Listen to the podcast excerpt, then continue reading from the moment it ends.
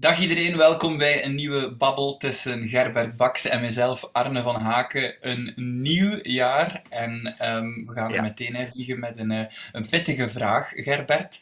Um, ik, ik volg jouw posts, je bent iemand die heel frequent op social media post op Facebook en je bent wel iemand die zich vaak kritisch uit. Uh, dat is goed, dat doet mensen nadenken, daar komen veel reacties op, uh, brengt uh, veel inzichten teweeg. Maar wat er mij wel opvalt, en ik denk ook dat je daar vaak feedback over krijgt, dat je je regelmatig kritisch uitspreekt over wetenschap. Ah ja. Is daar een bepaalde reden voor? Daar is zeker een reden voor, absoluut. Laat ik om te beginnen zeggen dat ik absoluut niet tegen wetenschap ben, natuurlijk. Zoals mensen soms eh, denken te moeten concluderen. Ik ben een groot voorstander van de wetenschap. Ik vind wetenschap, het, wetenschappelijke bedrijf, zou, zou ik bijna zeggen, het, de wetenschappelijke activiteit, een, een ongelooflijke intellectuele prestatie van, van de mens, van de mensheid, zou ik zeggen. Niet, niet van één mens, maar van al die mensen die daaraan bijgedragen hebben. Ook als je de geschiedenis van de wetenschap leest, dat is, dat is ongelooflijk eigenlijk. En dat is een, ja. Ik ben daar dus helemaal voor. Ja. Waar ik er. Ik, zou niet eens zeggen dat ik zo kritisch uh, ben, alhoewel wetenschap is kritisch natuurlijk, hè, dat hoort erbij. Ja. Maar waar, waar ik mij soms ja, zeer kritisch uitlaat, is als wetenschap of wetenschapsbeoefenaars, zou ik moeten zeggen. Want de wetenschap bestaat natuurlijk niet. Er zijn alleen maar mensen die wetenschap beoefenen. Ja. En het probleem is soms, of, of ik stel soms, enfin nee, regelmatig eigenlijk vast, dat wetenschap een beetje te maken heeft. Ik, ik, zou bijna zeggen slachtoffer is, maar die is natuurlijk geen slachtoffer, want ze wordt niet geslacht en niet geofferd natuurlijk.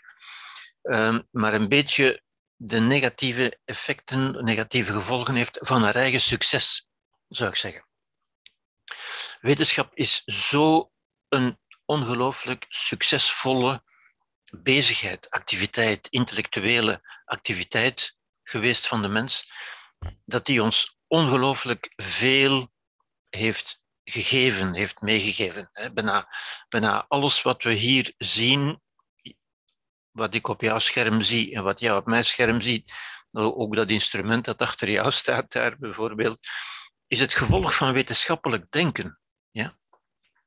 En dat heeft ons leven zo ingrijpend en zodanig veranderd en ons zoveel uh, comfort gegeven, ons zoveel ja, geweldige inzichten gegeven, ja,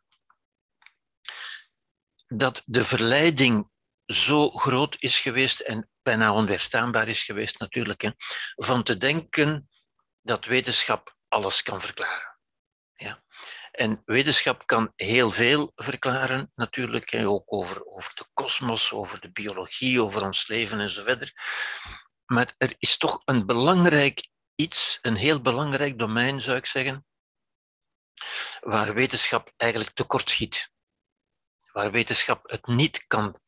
En wetenschap of wetenschapsbeoefenaars, zou ik zeggen, zien dat niet altijd zo scherp. Ja? En ook maatschappelijk wordt dat niet altijd zo scherp gezien. Ja?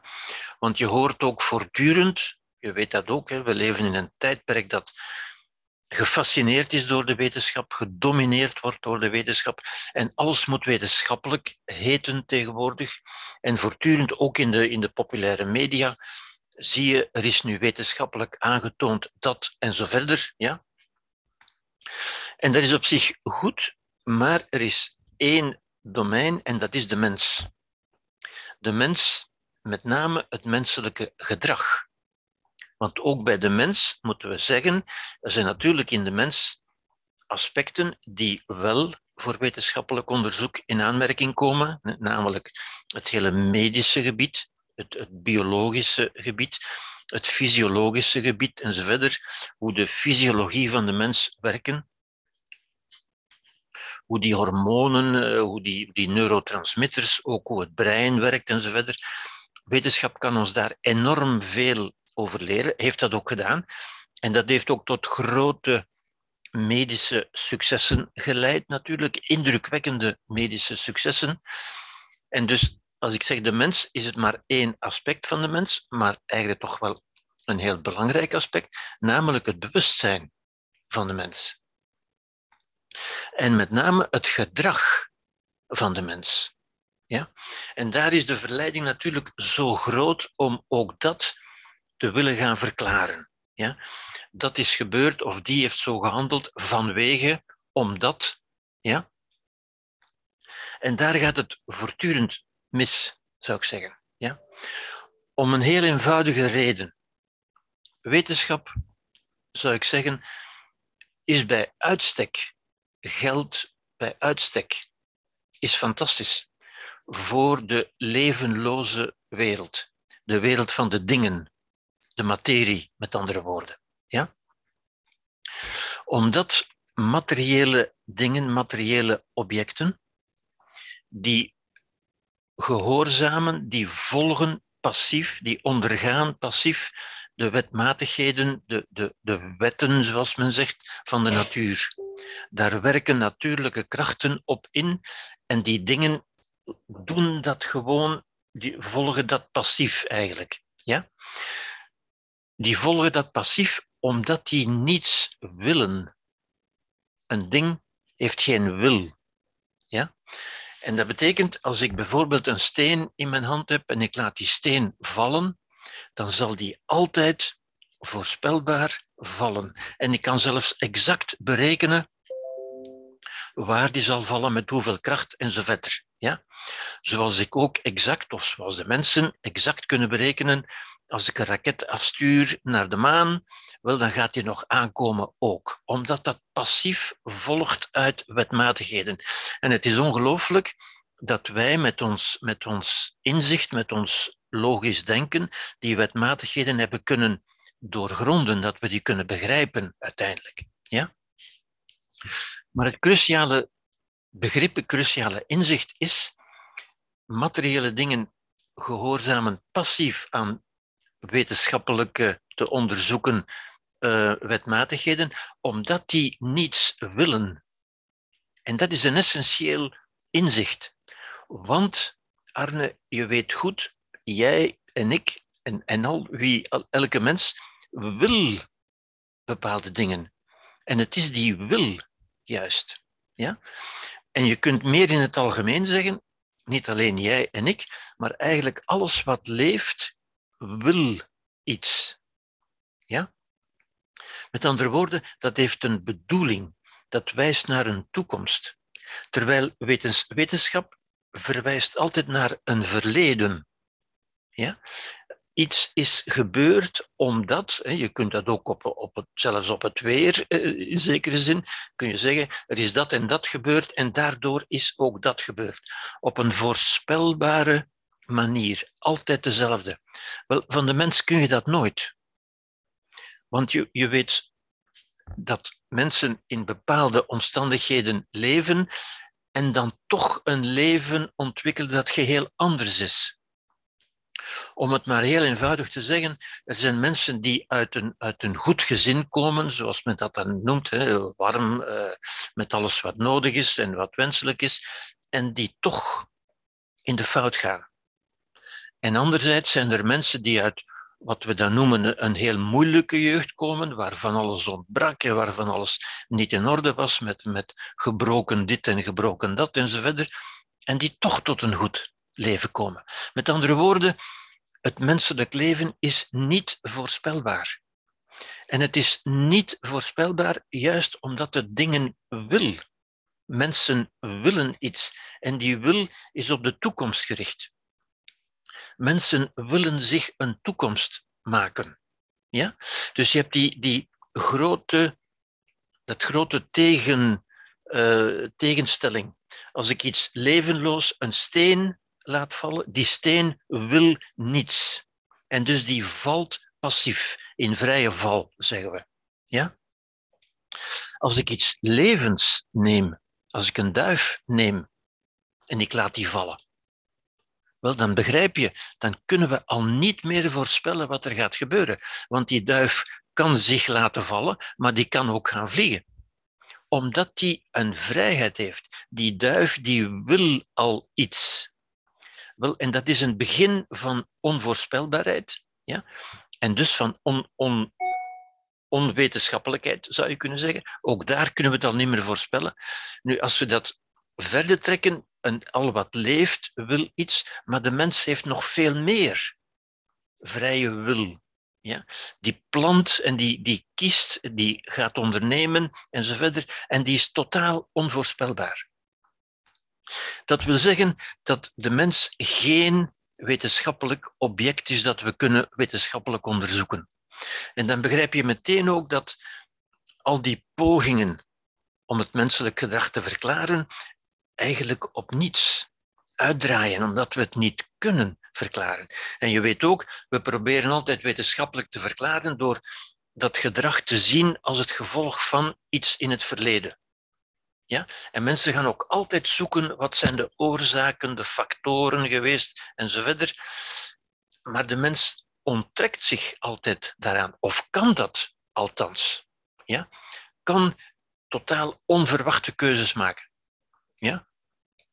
Dat is met name ook belangrijk, dat is natuurlijk belangrijk voor menselijk gedrag, met name voor ongewenst menselijk gedrag, wat we dan misdadig gedrag noemen. Ook dat kunnen we niet verklaren, omdat er geen causaliteit is. En dat begrip causaliteit is natuurlijk essentieel. Causaliteit wil zeggen veroorzaakt door factoren die erop ingewerkt hebben. Zoals maar er is, er, is, er is geen oorzaak, maar er zijn toch correlaties. Ehm, een moordenaar ehm, heeft dat gedaan omwille van het feit, gaat zijn advocaat zeggen dat hij woedend gemaakt is door zijn vrouw die iets gezegd heeft en hij heeft daarop zijn vrouw vermoord, bijvoorbeeld. Dat is natuurlijk geen, um, geen, onmiddellijke oorzaak, maar er is toch een correlatie? Allee, dat, gaat, ja, daar gaat de advocaat voor pleiten. Ja. ja. Uh, nu moeten we een beetje oppassen, want, want correlatie is, is een ander begrip uit de statistiek natuurlijk. Ja? Want zelfs daar kunnen we zeggen. Bij, bij, uitbreiding, bij uitbreiding dan, oké, laten we breder trekken. Je zegt het is geen wetenschap, maar bijvoorbeeld, wat is dan gedragswetenschappen, wat is dan psychologie? Is dat dan voor jou, dat is voor jou geen wetenschap, omdat dat niet 100% voorspelbaar is? Maar dat werkt wel met verklarende modellen toch, van psychoanalyse, systeemtherapie, bla bla bla. Ja. ja. Uh, ja, we zouden daar lang kunnen op ingaan en daar is ook lang op ingegaan natuurlijk. Hè. Je weet bijvoorbeeld ook dat psychoanalyse niet als een wetenschap wordt gezien. Ja. ja? Natuurlijk, in, in onze tijd, men probeert alles wetenschappelijk te gaan zien. Zelfs kunstproductie wordt, wordt wetenschappelijk gezien enzovoort. Ja? Maar het is duidelijk dat psychoanalyse is een verklaringsmodel maar dat er niet in slaagt van voorspellingen te doen. Ook dat en dat is een beetje ge, ge, geënt op het wetenschappelijke denken, zou ik zeggen. Ook dat grijpt terug naar het verleden, probeert uit oorzaken in het verleden het huidige gedrag te verklaren. Maar je weet ook hoe lang dat duurt. Een psychoanalyse duurt tussen vijf en tien jaar. Een rato van twee of drie sessies per week. Dus dat is iets, iets heel eigenaardigs als wetenschappelijke methode, zou ik zeggen natuurlijk. Hè? Ja, ja, absoluut. Maar Bovendien slagen ze er niet in. Mhm. Ja? En, maar hoe, hoe kijk jij ernaar bijvoorbeeld, of een ander voorbeeld van in, in de psychologie bijvoorbeeld, uh, gedragstherapie. Um, dat is een, een, een, tool, bijvoorbeeld ik ben bang van spinnen, we gaan mij blootstellen aan spinnen om mijn angst te overwinnen bijvoorbeeld. Dat is een mhm. redelijk voorspelbaar gegeven, waarvan we, we gaan ervan uit dat die tool kan helpen. Dat is niet 100% zeker, maar dat kan uh, mij van mijn angst afhelpen. Mhm. ik snap dat je zegt dat is geen exacte wetenschap, maar hoe kijk je dan naar, naar, naar dergelijke dingen? Is dat dan, veeg je dan de relevantie daarvan van de tafel? Nee, nee, nee, nee, nee, nee, nee. Nee, nee, nee, nee, nee, nee. Dat is, ik zou zeggen, een praktijk, mhm. een manier van doen, die bij sommige mensen werkt, maar bij anderen ook niet, uiteindelijk. Ja? Mhm. Omdat als je weet wat angst is, angst is eigenlijk ook een bepaalde manier van denken over de dingen. Ja? Niets maakt je angstig. Ja? Angst is een bepaalde manier van reageren, maar die natuurlijk door de betrokkenen zelf als de enig mogelijke manier wordt gezien. De betrokkenen heeft de indruk dat die spin of die, of die trap of die roltrap of, of, of wat ook een macht heeft over hem. En dus dat hij dat ondergaat, bijna zoals een ding. Die mens maakt eigenlijk in zijn denken zichzelf tot een ding dat ondergaat. Ja? Mm. Nu, elke vorm van therapie, zou ik zeggen, er zijn natuurlijk vele vormen, omdat het juist geen wetenschap is, ja, probeert die mens ervan te overtuigen, of ik zou moeten zeggen, probeert te verleiden bijna. Het heeft vaak meer met verleiden dan met overtuigen te maken. Ja, van die mens te doen geloven. En dat geloven is, is, is ongelooflijk belangrijk natuurlijk. Hè?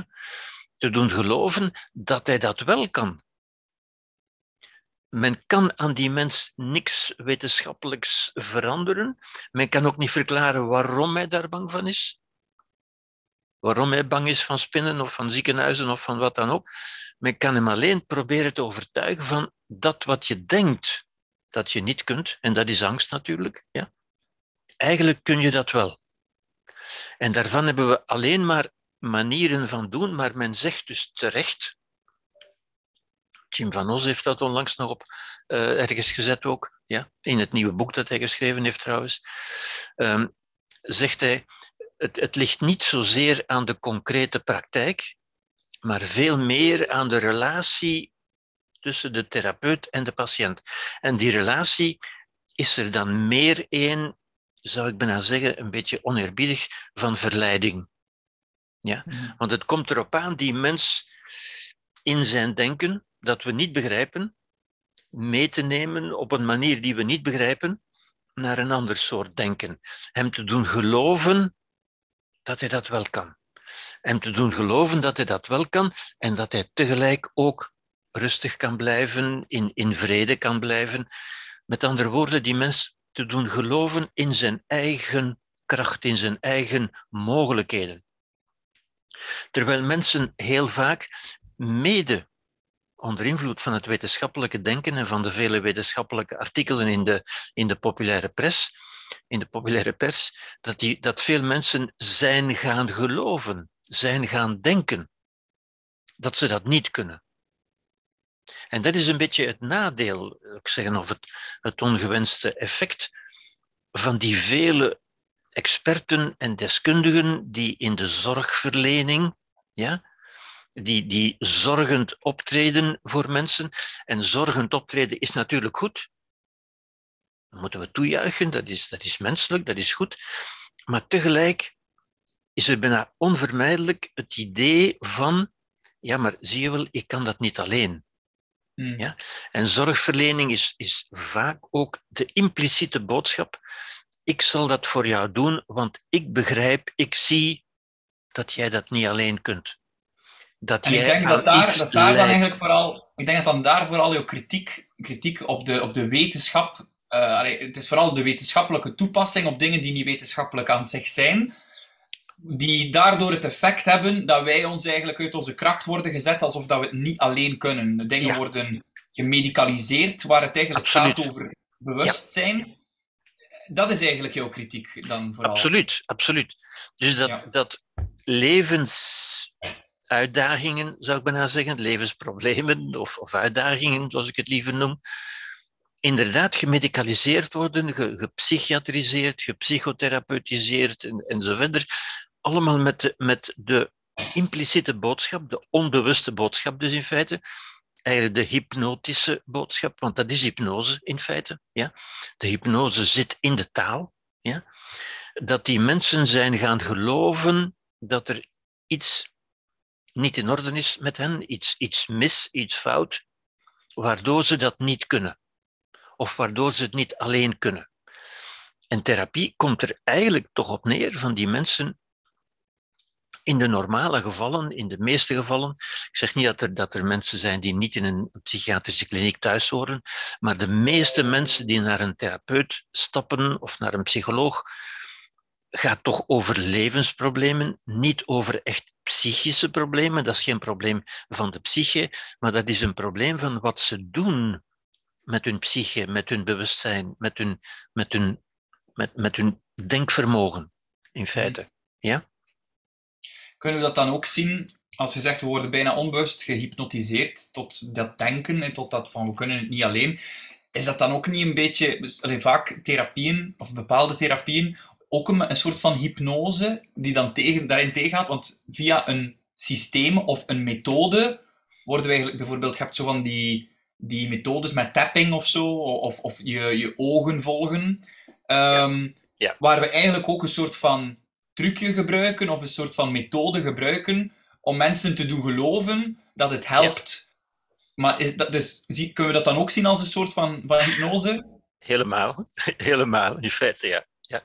Maar ja, de meest gekke dingen worden daarmee, en de meest gekke verhalen die daarbij verteld worden. Ja.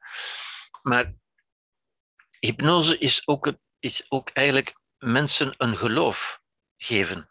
Mensen een geloof meegeven, in feite. Ja? Mhm. En dat gebeurt met woorden. Hè? Dat is geen, geen speciale kracht of geen bijzondere, uh, bijzonder vermogen. Het gebeurt met woorden.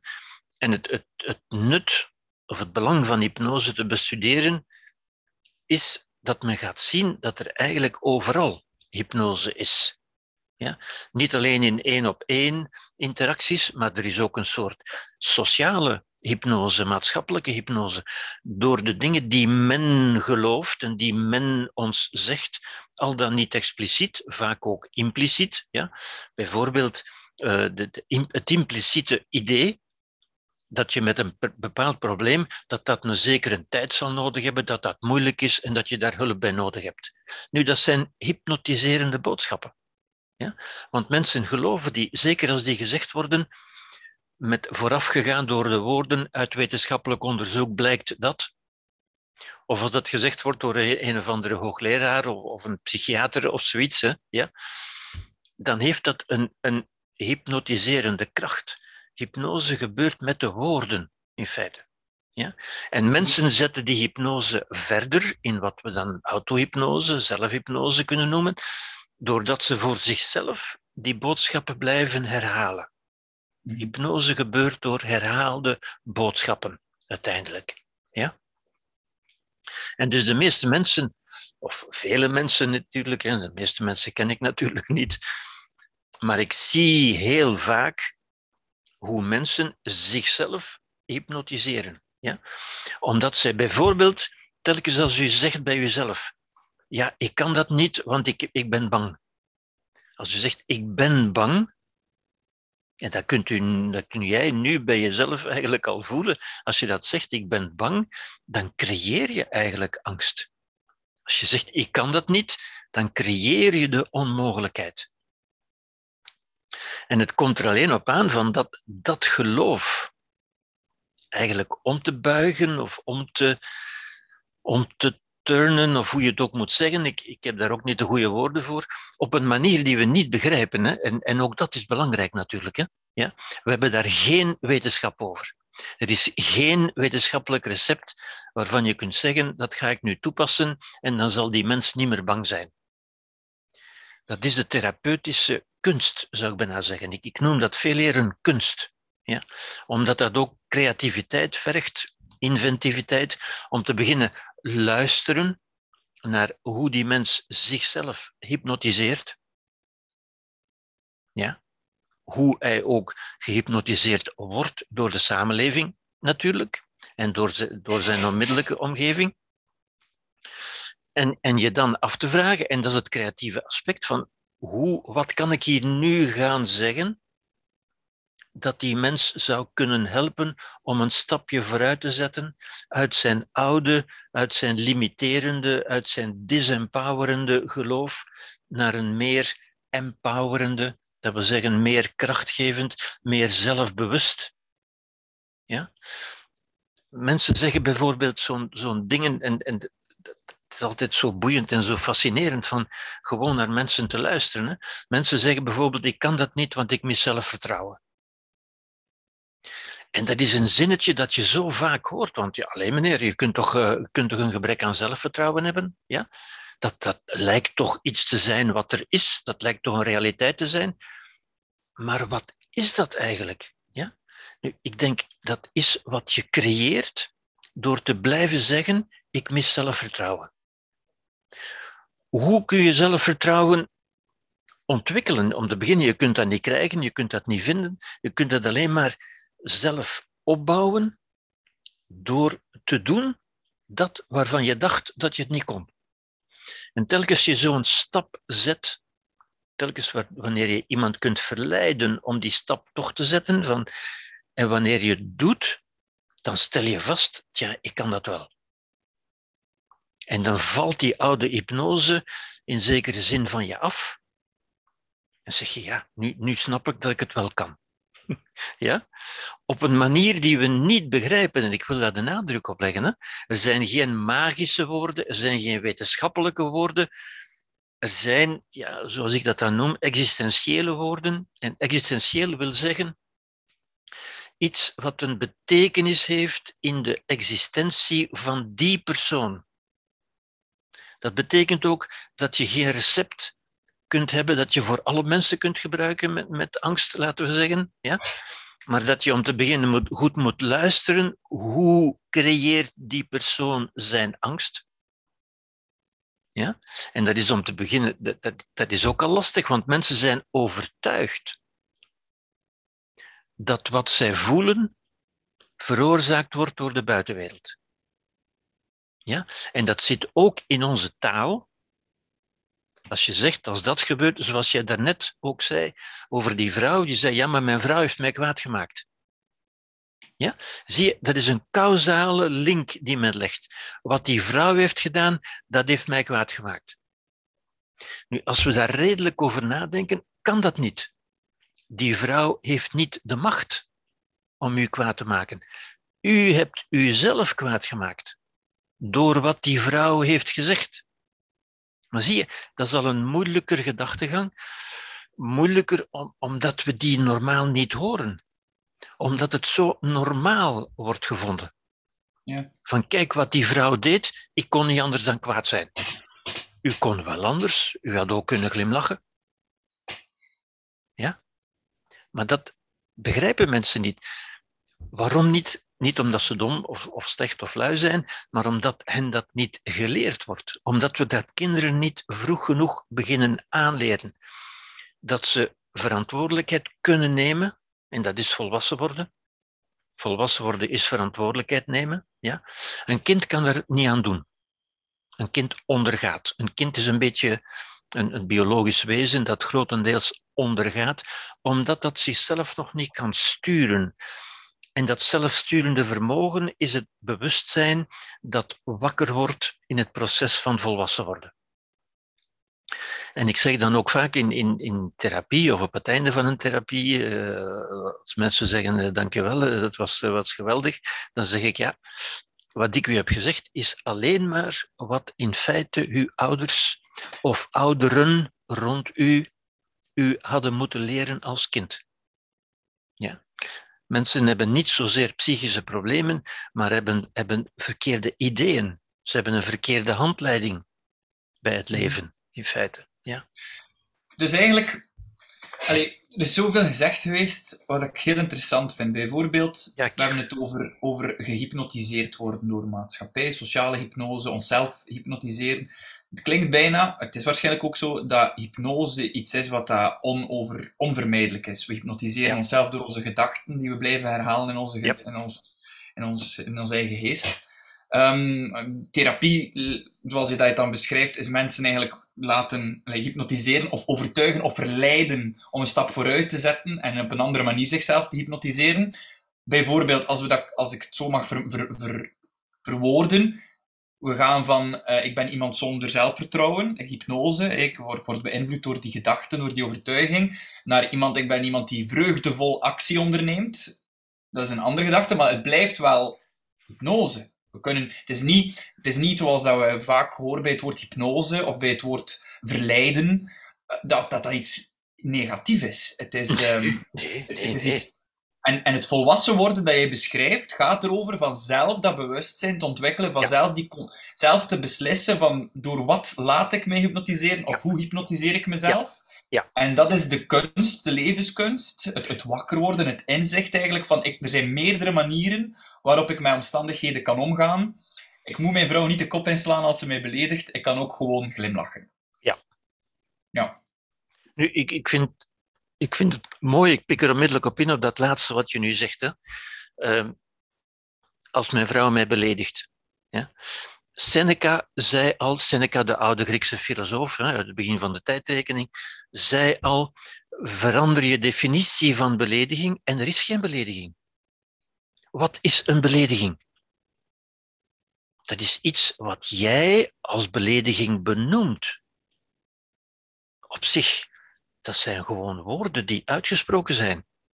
Maar jij zegt van, oh nee, dat kan niet, dat kan, ik, dat kan ik niet pikken, dat kan ik niet nemen hoor, nu ben ik beledigd.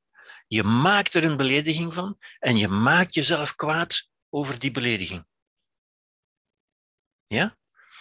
Ik vind altijd die, die, die, die, die uitspraak, zo'n krachtige uitspraak is, want ja, ik wil weer te veel tegelijk zeggen natuurlijk, hè, wij hebben altijd de neiging, en dat is intuïtief, dat is evolutionair te verklaren. Hè. Daarvoor zouden we ook nog een ander verhaal moeten, moeten doen natuurlijk.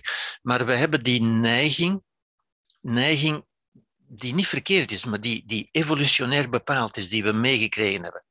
We hebben die neiging van als wij ons anders voelen, als wij iets voelen, als we bijvoorbeeld kwaad voelen, of gestresseerd of angstig, van te denken dat het het gevolg is van iets wat buiten ons wat in de buitenwereld gebeurd is. Ja? Dat, is het idee dat we altijd hebben. Dan gaan we kijken van wie heeft mij zo gemaakt. Het volwassen worden zou moeten zijn de bewustwording van hoe heb ik mij zo gemaakt. Want in de buitenwereld is er niets dat mij zo kan maken. Het is mijn reactie en dat is de verantwoordelijkheid nemen. Ja? Ik heb daar zo op gereageerd, maar ik zou ook, ik had kunnen en ik wil voortaan ook anders erop gaan reageren. Zie, dat is de volwassenwording. De bewustwording dus. Ja? Ik zeg ook altijd, zelfvertrouwen is uiteindelijk zelfbewustzijn. Het idee dat wat je bent iets is wat niemand je kan wegnemen, wat niemand kan, wat je niet kunt verliezen, dat is je idee van wie je bent. En een gebrek aan zelfvertrouwen wil alleen maar zeggen dat je niet op de goede manier over jezelf denkt, uiteindelijk. Dat is niet iets wat je moet hebben of niet hebben, of kunt krijgen of kunt vinden. Dat is iets wat je moet ontwikkelen. En wat normaal, normaal, hè, wat is normaal? Hè? In, de, in de opvoeding zou moeten ontstaan en zou moeten gestimuleerd worden door volwassenen omheen dat kind uiteindelijk. Ja? Mhm. Ik zou het ook graag even hebben, Gerbert, over uh, het befaamde placebo-effect. Een beetje in het verlengde van, van bijvoorbeeld verschillende soorten uh, therapieën. Maar ook bijvoorbeeld in de, in de context van bijvoorbeeld een, iets, iets zien als een belediging, wat je eigenlijk ook zou kunnen, kunnen zien als een placebo. Iets wat jij denkt dat het werkelijk een krachtige pil is, maar als jij, als jij het zo ontwapent tot, een, tot een placebo, dan doet het op zich niets, die uitspraak. Ja. Um, nu, je, je kunt je bijvoorbeeld indenken, ik, ik denk er nu ook plots aan hoor, omdat je dat nu zegt, iemand kan, kan je een grapje willen maken, Mhm. Maar jij kunt dat begrijpen als een belediging. Ja. Ook al was er helemaal geen bedoeling om te beledigen. Ja? Maar jij kunt voor jezelf zeggen van, ja, maar dit gaat te ver, dit kan ik niet meer nemen. Wie denkt er wel dat ik ben, en zo verder. Dat soort gedachten, daardoor maak je je op, creëer je boosheid in jezelf, en zo verder. Ja? ja. Je zou ook kunnen glimlachen. Zelfs als de ander nu wel de bedoeling had om je te beledigen, dan staat het je nog altijd vrij, en dat is je vrijheid weer nemen, waar we het nogal over gehad hebben. Hè? Van zelfs als die mij wil beledigen, dat is uiteindelijk zijn zaak. Dat betekent niet dat ik mij beledigd moet voelen. Want wat ik voel, dat is mijn zaak. Ja, daarin ben ik een vrij mens uiteindelijk. Ja? Ja. Nu, in wat je daarnet zei, dat placebo-effect is natuurlijk interessant, want eigenlijk hebben we het daar de hele tijd over, over het placebo-effect. Ja?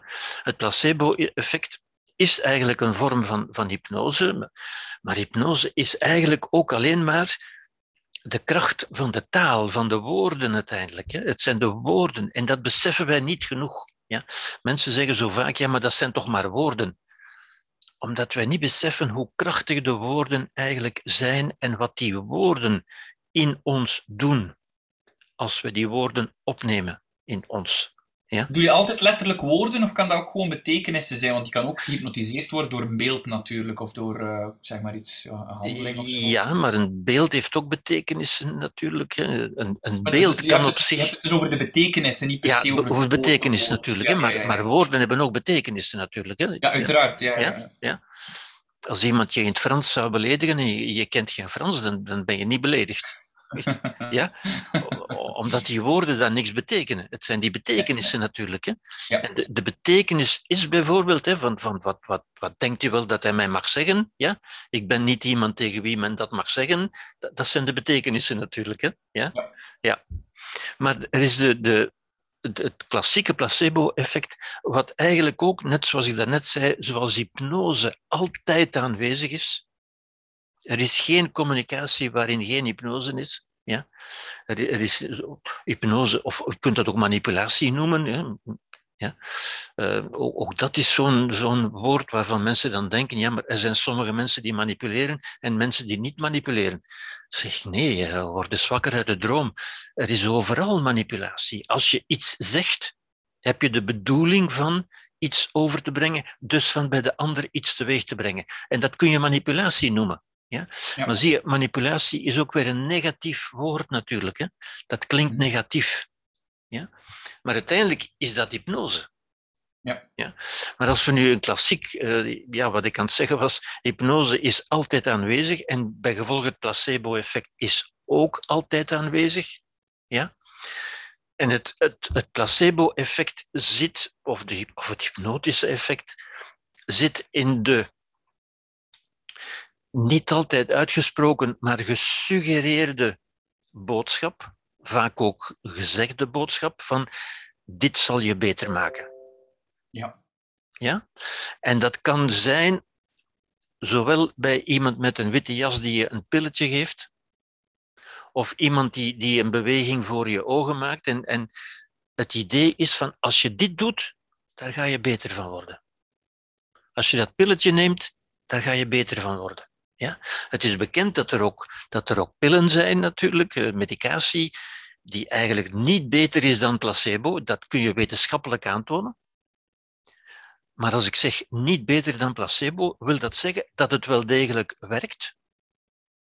Alleen niet beter dan placebo. Ja? Maar ook niet minder goed. Want placebo werkt ook, natuurlijk. En de meeste therapieën hebben een hypnotisch Enfin, nee, ik moet zeggen, alle therapieën natuurlijk. Hè. Als, je, als je gelooft, als ik tegen jou zeg, en natuurlijk heb je daar een zekere autoriteit voor nodig. Ja? Mhm. Als ik tegen jou zeg, als je die boom gaat omhelzen, dat gaat jou beter maken. En als jij dat gelooft, dan ga je dat doen, dan ga je dat voelen en dan zul je daar beter van worden. Ja? Als je het niet gelooft, als je dat belachelijk vindt, als je zegt, allee, ga weg, uh, ga het iemand anders wijs maken, dan zal het ook niet werken. Mhm. kan, kan een boom dat doen? Nee, een boom kan dat niet doen. Je doet dat zelf omdat jij gelooft van, ja, je gaat die boom omhelzen en dan zeg, en dan zeg ik, en nu voel je de kracht van die boom die, die in jou komt en, en, en je gaat dat voelen. Ja. En dat is zuivere hypnose. Als, als ik zeg van kijk, als je nu aandachtig mijn, mijn ogen, uh, met je ogen mijn vinger volgt, hè, zodat, of, of je tapoteert hier of daar. Of, mensen houden van dat soort rituelen. Ja? ja? Want dat maakt, dat geeft de suggestie dat het iets echt is. Ja. Ja? Dat, is een, dat is niet zomaar iets, hè. er wordt iets gedaan. Ja. En dat heeft een effect. Ja. Als je dat gelooft, ja? En dat is duidelijk aangetoond dat, dat dat het echte effect is natuurlijk. Hè? Ja? ja. Maar dat is een ongelooflijk krachtig effect. En ik heb, ik heb het onlangs nog in discussies ook gehoord. Het, het, het, een, een, een probleem, ja, probleem, nee, een stand van zaken is dat ook placebo een negatieve lading heeft gekregen, ook als iets negatiefs, van, van het is maar placebo. Ja. Terwijl placebo eigenlijk een van de, van de interessantste en minst gekende, minst begrepen fenomenen zijn. Want dat is het echte wonder. Ja? Hoe doet dat? Hoe doet ons brein dat? En dat weten we niet. Hè? Ja? Hoe, hoe doet jouw brein dat om die woorden te, te horen, te verwerken en te maken dat je je beter voelt? En dat begrijpen we niet. En dat is iets bijzonder interessant en bijzonder waardevol. Ja? Waardoor ik ook altijd zeg van, van veel van die, van die therapieën die wetenschappelijk niet werken. Ja? Nu, wetenschappelijk niet werken, dat wil zeggen dat ze niet beter werken dan placebo. Maar dat wil zeggen dat ze ook niet minder goed werken dan placebo. En placebo werkt, dat weten we. Zitten wij met een brein die placebo's nodig heeft, met een bewustzijn, een betekenisgever nodig heeft, een placebo nodig heeft om, derge, om sommige effecten te kunnen bewerkstelligen? Want het, het lijkt mij niet zo dat bijvoorbeeld het voorbeeld van de, van de boomknuffel. Hè. Ik kan zeggen van, kijk, ik ga dat wetenschappelijk weer leggen waarom dat dan niet werkt. Maar dat gaat volgens mij, allee, dat gaat dat effect niet wegnemen als die persoon daar nog altijd van overtuigd is. Hè. Nee, inderdaad, inderdaad. En ik denk, Ook, niet, ik denk ook niet dat ik die um, bijvoorbeeld. ik, ik wil ik wil me goed voelen door, door, door en, en, en, dat kan bijvoorbeeld, zegt iemand, door bomen te knuffelen. Ik geloof dat niet, maar niet omdat, het is niet omdat ik dat niet geloof, dat ik wel direct de mogelijkheid heb om mijzelf wel goed te doen voelen zonder die boom. Het is niet omdat, omdat ik heb dan misschien een andere placebo nodig, dus ik vraag mij af, kan, kan, kan ons brein, onze betekenisgever hier, zonder placebo's? Ik denk het niet. Of wel? Uh, een beetje een, een tricky vraag natuurlijk. Hè? Want ja. de placebo zit hem eigenlijk in de woorden die gesproken worden. Ja. Of de woorden die gesuggereerd worden. Ja, als ik zeg, als je die boom gaat knuffelen, dan ga je je beter voelen. Het zit hem in die woorden. Hmm. Ja? Nu, als je dat goed begrijpt, dan kun je het inderdaad ook zelf. Want het gebeurt door de woorden. Ja? Als jij zegt bij jezelf, nu voel ik mij goed, dan creëer je een gevoel van goed voelen. Ja?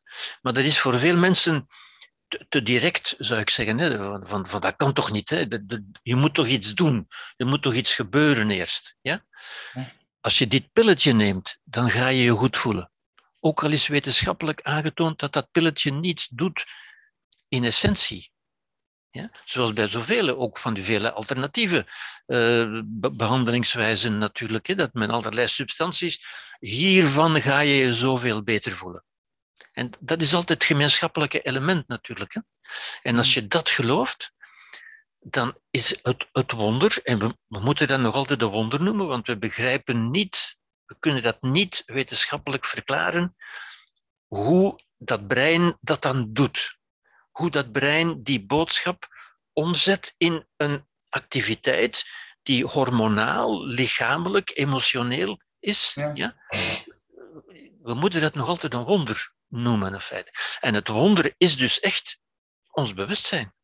Ja? En wat wij onszelf zeggen en wat we elkaar zeggen, uiteindelijk. Ja, wat, wat we elkaar zeggen en Um, zoals Van Os is zijn naam zeker zei, van het gaat over de relatie tussen De, De, de, psychiater en de patiënt, of de, de psychotherapeut en de cliënt. Ja. Um, en dan denk ik ook van, ja, eigenlijk dat je zegt van, die persoon moet vanuit een zeker gezag iets kunnen suggereren of iets kunnen voorstellen. Bijvoorbeeld, we kunnen nu zeggen, jij hebt een, een, fantastische muur aan boeken achter u. Dat, dat geeft mij al direct de suggestie van, je bent iemand die heel belezen is, iemand die slim is, iemand die, die, die wijs is. Dus ik ga wel bepaalde dingen van jou in die context eerder aannemen. Dus eigenlijk kan je mhm. dat ook een beetje zien als een soort van hypnose, een kader die je al schept. Ja, ja. Waardoor, allee, en dat klinkt al direct weer die vieze smaak van, oh, is dat dan manipuleren, verleiden en allemaal? Ja. Maar dat, Is, dat is net wat dat van Os, van Os waarschijnlijk ook zegt. Van het gaat wel degelijk over die relatie die je aangaat met iemand, met een soort van statusrelatie. En die kan suggereren, maar het is nog altijd jijzelf die dat toelaat of die dat dan integreert of zo. Ja. ja. Nu, je kunt je ook afvragen, wat is dan een goede relatie? Wat, wat, wat is dat dan eigenlijk? Ja? Ik, ik denk, en, en we hebben het nu bij, bij, bij, bij denken, hè, want, want dat zijn geen wetenschappelijke dingen waar we nu over spreken. Hè. Ik denk dat ik zeg, ik zou bijvoorbeeld zeggen, ik heb een goede relatie met Arne, als ik ervan overtuigd ben dat Arne het beste met mij wil. Het goed met mij voor heeft. Als ik dat geloof, dan heb ik ook niks meer, uh, niks meer om angstig voor te zijn of negatiefs. Of, en ik denk, ik geloof dat die relatie mij goed zal doen. Als je denkt, dit zal mij goed doen, dan voel je ook al goed. Dan creëer je goed. Ja? Als je denkt, dit is een situatie waarin ik mij goed voel, dan creëer je goed. Als je het woord goed gebruikt, heeft het al een, creëert het al goed geeft het al een, gevoel van goed in feite. Ja? Terwijl als, als je denkt van oei, voor deze moet ik oppassen, want ik weet niet wat hij in zijn schild voelt, dan creëer je wantrouwen, angst, stress en verder. Ja? Dus wat is een goede relatie? Wel, een relatie waarin je het idee hebt, deze persoon heeft het beste met mij voor. Hier kan ik mij goed voelen. Ja? Dus ook bijvoorbeeld, uh, als psychotherapeut, als je een, iemand met iemand in therapie gaat, zoals je daarnet zei, het komt, de kunst bestaat er dus eigenlijk in om binnen de existentie van die persoon iets aan te bieden dat die persoon, waar die persoon betekenis aan hecht, waarde ja. aan hecht. Ja. En waar dat hij het gevoel heeft van dat zal mij helpen of dat zal mij beter maken. Maar als die persoon dat niet gelooft, dan maakt het niet uit of dat je tapt of... Dan maakt het niks uit. Dan maakt het... Ja. Inderdaad. En daarom moet je altijd eerst goed luisteren van hoe denkt die persoon, wat gelooft die, waarvan is hij overtuigd en zo verder. Ja? En dan, wat, wat kan ik hier nu aan toevoegen om die een kleine nudge, een kleine duwtje in de andere richting te geven? Ja? ja. En dat is het creatieve aspect, het, het, ja, het niet-wetenschappelijke. Want er is geen wetenschappelijk recept dat je in alle gevallen zou kunnen, kunnen gebruiken, in feite. Ja. Dus eigenlijk zou elke therapeut zichzelf een wonderwerker moeten noemen. maar ze doen dat gelukkig niet. Ja. Omdat ze eigenlijk ja, zich van hetzelfde kader moeten bedienen als wat de maatschappij van de verwetenschappelijking en de wetenschap zegt. Eigenlijk maken wij, allez, maken psychotherapeuten een beetje van dezelfde trucken van de voorgebruik om mensen mee te nemen in een narratief dat voor hen werkt. Allee, om, die, die overtuigingen... Ja, ja. ja, het gaat over het narratief, inderdaad. Ja. Het gaat over het narratief. Ja? Wat dat niet wegneemt dat bij sommige mensen net het woord wonderwerker wel zal werken. Omdat ze ja, ja, ja, ja, ja, inderdaad. inderdaad. Want dat betekent inderdaad ook dat je dat je behoorlijk kunt vergissen natuurlijk. Hè. Je, kunt, je kunt denken, ik heb die persoon beluisterd en ja, dit zal, dit zal hem goed doen. En die kan dat totaal anders opnemen. Ja, die, die, Kan, die kan zeggen, ja meneer, ik zie dat u er niks van begrijpt. Ja. En dat is, is inherent. Ja. ja. Het is het verhaal van iemand, een, eh, iemand die martial arts beoefent al heel zijn leven lang en heeft gehoord dat er een grootmeester woont op een berg. En op een dag beklimt hij de berg en hij gaat naar de grootmeester. En hij zegt, grootmeester, jij kan mij zeggen, hoe kan ik de meest krachtige stoot, de meest krachtige slag ooit geven? Jij hebt dat geheim. En die meest, leermeester zegt, dat is heel simpel. Gewoon alles loslaten, aan niets denken en slaan. En die kerel zegt, dat kan niet zo simpel zijn. Ik neem dat niet van u aan. Waarop de grootmeester een heel wetenschappelijke uitleg doet van fysica en daardoor en de versnellingen allemaal. En wederom zegt hij van, ja, dat, dat, dat, dat kan ik niet aannemen. En uiteindelijk moet hij dan zijn eigen, zijn eigen methode in een soort van mystische woe uitleg geven, omdat dat is waar dat die kerel naar smacht, door te zeggen, you have to dwell in your inner inness. En dan zegt die kerel van, wauw, ineens snap ik het. Dus ja, ja, ja. ja, ja, ja. zoekt die kerel ook zijn eigen, zijn eigen methode op, of zijn eigen... Ja. ja. Is dat ook een beetje, is dat ook een beetje wat wat hoe, dat, hoe dat jij dat dan ziet als er iemand komt in therapie bij jou? Van, kijk je als je luistert naar iemand ook al een beetje van waarnaar is die persoon op zoek? Wat is de manier waarop ik kan geven zeker, wat hij wenst? Zeker. Ja. Zeker, zeker. Welke taal gebruik ik? Welke, welke kader? Ja. Nu, er is één wondertrucje, zou ik bijna zeggen. Een trucje, ja. Therapeutische uh, dat ik vaak gebruik. En het voordeel daarvan is dat mensen dat ook onmiddellijk kunnen ervaren eigenlijk. En dat is, want dat is altijd belangrijk natuurlijk. Hè? Als mensen dat ervaren, dan geloven ze het ook. Ja? Nu, als je terugdenkt, eh, een van, een van de vorige gesprekken, hebben we ook gezegd dat eigenlijk alle lijden altijd is, niet aanvaarden, niet uh, niet willen, ergens tegen zijn, met iets in oorlog zijn. Ja? Daar kan ik niet tegen, dat is niet gepermitteerd, dat is een belediging, ik heb daar niet om gevraagd, enzovoort, enzovoort. Mensen hebben duizend manieren om, om, om in lijden, in oorlog, in gevecht, in strijd te gaan. Ja? Um, ik zou zeggen, de, de, de, ik noem het soms de meest eenvoudige hypnose of de meest eenvoudige meditatie, want dat is eigenlijk hetzelfde natuurlijk, is van gewoon bij jezelf te zeggen wat er ook gebeurd is, wat mensen ook tegen mij zeggen, welke gedachten er ook in mij opkomen. Ik kan daar altijd de gedachte aan toevoegen en toch ben ik in vrede. Ja? En als je gewoon bij jezelf aandachtig zegt, niet als een papegaai natuurlijk, maar met een beetje aandacht, een beetje intensiteit van ik ben in vrede, ook dan creëer je wat die woorden zeggen. De woorden die je uitspreken creëren die realiteit. En je voelt en ik zeg dat dan ook vaak, hè, voel, of mensen zeggen het soms zelf spontaan al, hè, van ja, ik voel die ontspanning in mijn lichaam en in mijn geest. Ja, de ontspanning van de vrede. En dat wil niet zeggen dat, dat je alles moet goed vinden, maar wel dat je met alles in vrede kunt zijn. Dat wil zeggen dat je verantwoordelijkheid neemt over je eigen interne ruimte. Wat er intern in mij gebeurt, dat beslis ik zelf. Ongeacht wat er om mij gebeurt. Dat wil niet zeggen dat ik alles moet goed vinden of zo, of dat dat goed is. Nee, maar toch kan ik intern in vrede zijn. En dat zit in die simpele woorden: ik ben in vrede.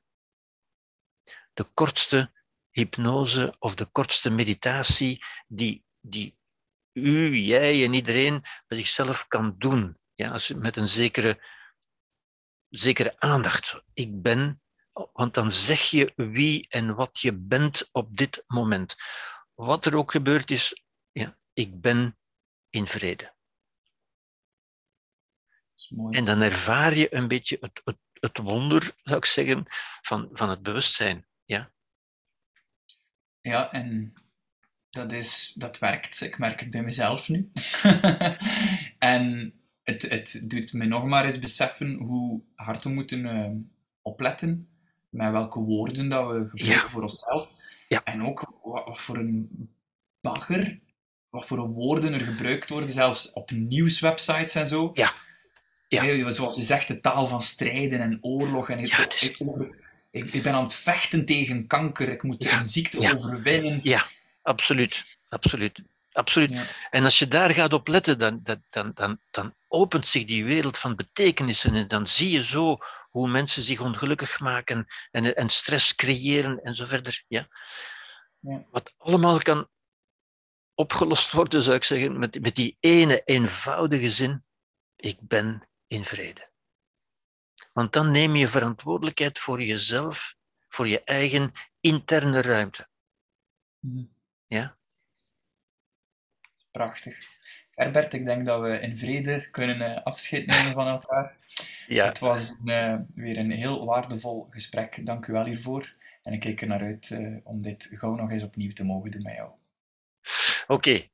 Dankjewel Arne. Het was weer een plezier om dat met jou te doen. Dankjewel.